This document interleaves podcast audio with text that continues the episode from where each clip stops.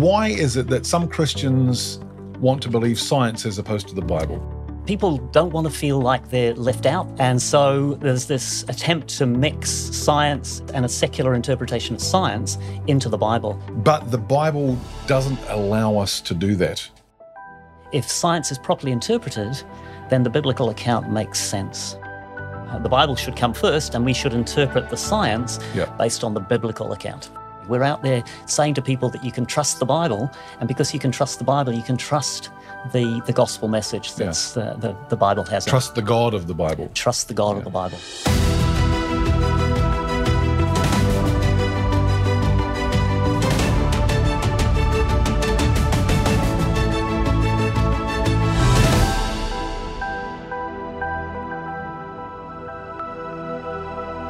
Welcome to 24 6 with Mark James from Creation Ministries International. We call it 24 6 because the Bible clearly says that God created the world in 24 hour, in six literal 24 hour days. I'll get myself around the wrong way. Um, last time I, I uh, made a mistake saying that this uh, that Jonathan Sarfati has a new book out. It's not a new book. It's newer than the Bible, um, but he goes through from Genesis 1 to Genesis 11, right through that whole creation to the flood. Yes, it's called the Genesis account, and it is a, a magnificent book. Uh, it's um, something that uh, I think Jonathan. It's it's his um, the, the pinnacle. His magnum uh, opus. his magnum opus, and um, it's uh, available from Creation Ministries. Uh, we've also turned it into a um, a DVD teaching series called the Genesis Academy, which is 12 DVD sessions, uh, which is great for small groups in particular because it takes um, takes you through each of the stages of, of Genesis 1 to, le- 1 to 11 um, in, a, in a way that um, it's easy to understand. And we've also got downloadable um, uh, teaching aids that go with it so that you can actually turn it into a, a proper teaching series. I think since you guys have had Jonathan writing um, multiple articles for Creation Magazine, he's such a smart guy. And I think in the early days, and I guess Jonathan, if you're watching, I apologize, um, but he was he was even too scientific and technical for me. Yeah. And, you know, I'm, I'm going, you're losing me. But now that he's been writing all these articles for Creation Magazine, he's able to write in a way that the rest of us can understand because his mind just goes so fast. Oh, yes. Um, and so, so his writing really has come on well. Yes. Good man. Uh, we were going to talk about how the, the gospel hinges on Adam being a real Adam. It hinges on him being the first human being and a death coming after he sinned. I think it's Paul um, in Corinthians talks about um, for as in uh, Adam um, all die, so in Christ all will be made alive. So in effect, he's he's linking the gospel back into Genesis, uh, and without a um, a proper interpretation of Genesis, the gospel just doesn't make sense. Now, oh, I need to say here, I am not saying that if you um, uh, how you interpret Genesis is a salvation issue. It's not a salvation issue. We are saved by grace through faith. But how we interpret, uh, interpret Genesis, it's an authority issue. Where do we get our authority from? Um, so, and that, that's that's the crux of the matter. And this is one of the things, one of the arguments thrown at creationists is like, well, if I don't believe in six day literal creation, are you saying I'm not a Christian? Well, no, we're not. No, we're not. Um, but there are many things that, you know, salvation is a simple issue. I recognize that I'm a sinner. There's nothing I can do to, to get rid of my sin, and my sin has separated me from God because He's a perfect, holy God. Yep. The only thing that can make the difference is that Christ died in my place. Yes. Yeah. But when you do look at it, I- and, and the thing is, when I first came back to, to faith, I, I lived for about 20 years as an atheist. Came back to faith. I was prayed for by, uh, by my wife and, and, um, and, and her friends. Came back to faith, but I still tried to fit evolution and millions of years in, into the Bible. And, and it wasn't until I was challenged on that um, and particularly um, the question that that really struck me was, well, why is so much? Why is there so much death and suffering in this world? yeah, Uh, and um, that cannot be explained if you're fitting evolution and millions of years into the Bible, because evolution is death and death and suffering. If human beings came about by a process of evolution, then effectively God is the author Of of, death death, and and, suffering. suffering, yeah. And that is not the God of the Bible. no. So how did you? How long did it take you for you to resolve that within yourself? It took a wee while. I, it actually, um, I, if I can tell a little story, um, my son uh, who was about nine at the time, came to find me uh, with uh, the next door neighbor's boy by his side. And he was looking for answers. And he'd been, t- he, my nine year old evangelist son had been talking to the next door neighbor and the boy uh, about Jesus.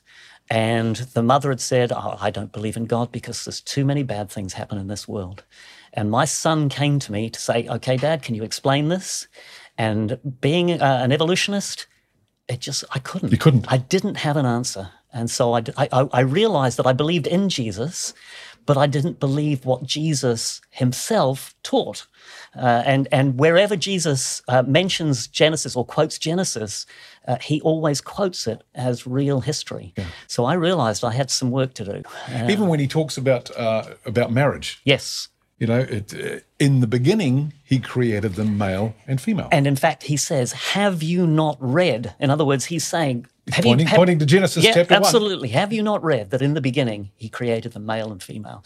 Jesus also talks about the blood of the prophets shed since the foundation of, of the world. So he's effectively referring to um, Abel, Abel yep. as a real person who was there at the beginning of creation. Uh, he, he refers, Jesus refers to the flood of Noah. As it was in the days of Noah, so it will be at the coming of the Son of yeah. Man. He's referring to the flood as an actual event in history. So we have a problem if if we don't see Genesis as Genesis, and we're talking Genesis one to ten, the creation uh, up to the flood.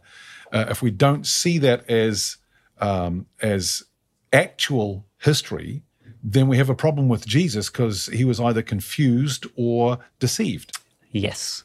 Uh, and uh, the Bible tells us that Jesus uh, was or is the creator.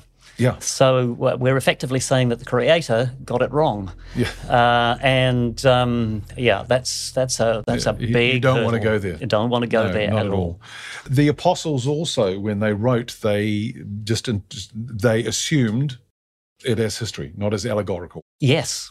They did. Whenever they, any Old Testament or New Testament um, author, when they um, quote Genesis or talk about Genesis, they quote it as literal history, not as allegory. Um, it is uh, and and again, these these uh, we, we, talked earlier about um, the internal consistency of the Bible, uh, and for the Bible to be consistent, if uh, if these people are talking about Genesis as history, we then have to make the the um, connection that it is history. Yeah. I mean, if the Holy Spirit inspired these people to write and talk about Genesis as history, um, surely we have to believe that the Holy Spirit yeah. got it right. Um, I talked, I think, in our in our first session about this uh, professor of Hebrew from from Scotland, I think from Glasgow University or somewhere like that, um, and, and saying that Genesis one is some of the most simple. It's And John language as far as the Hebrew language is concerned.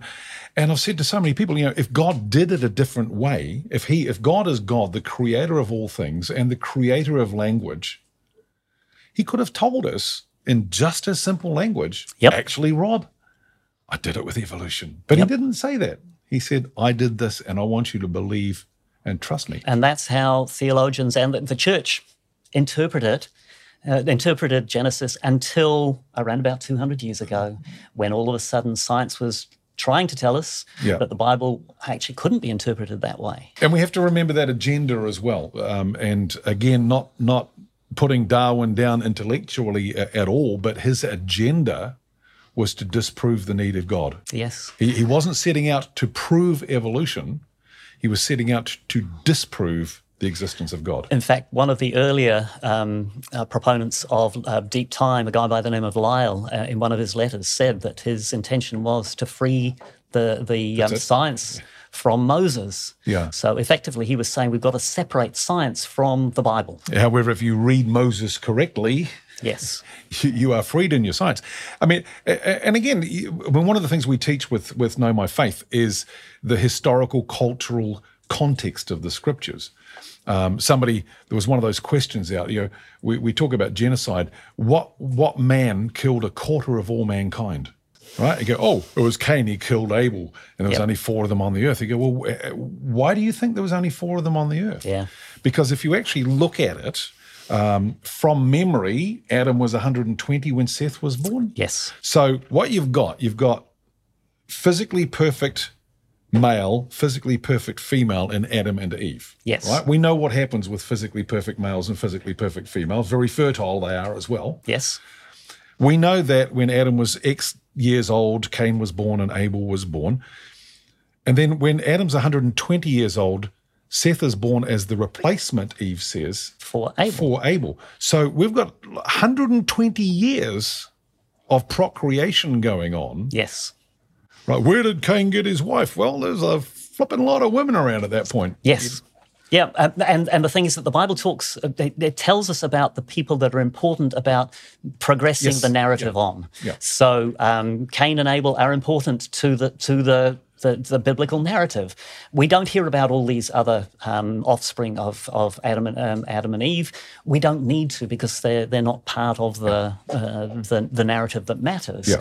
Now, again, we're making assumptions, but they are um, reasonable assumptions. But one of the, the questions that we get a lot is um, so, so where did Cain get his wife? Because we have this, um, everybody knows Adam and Eve were the first, according to the Bible, they were the first couple.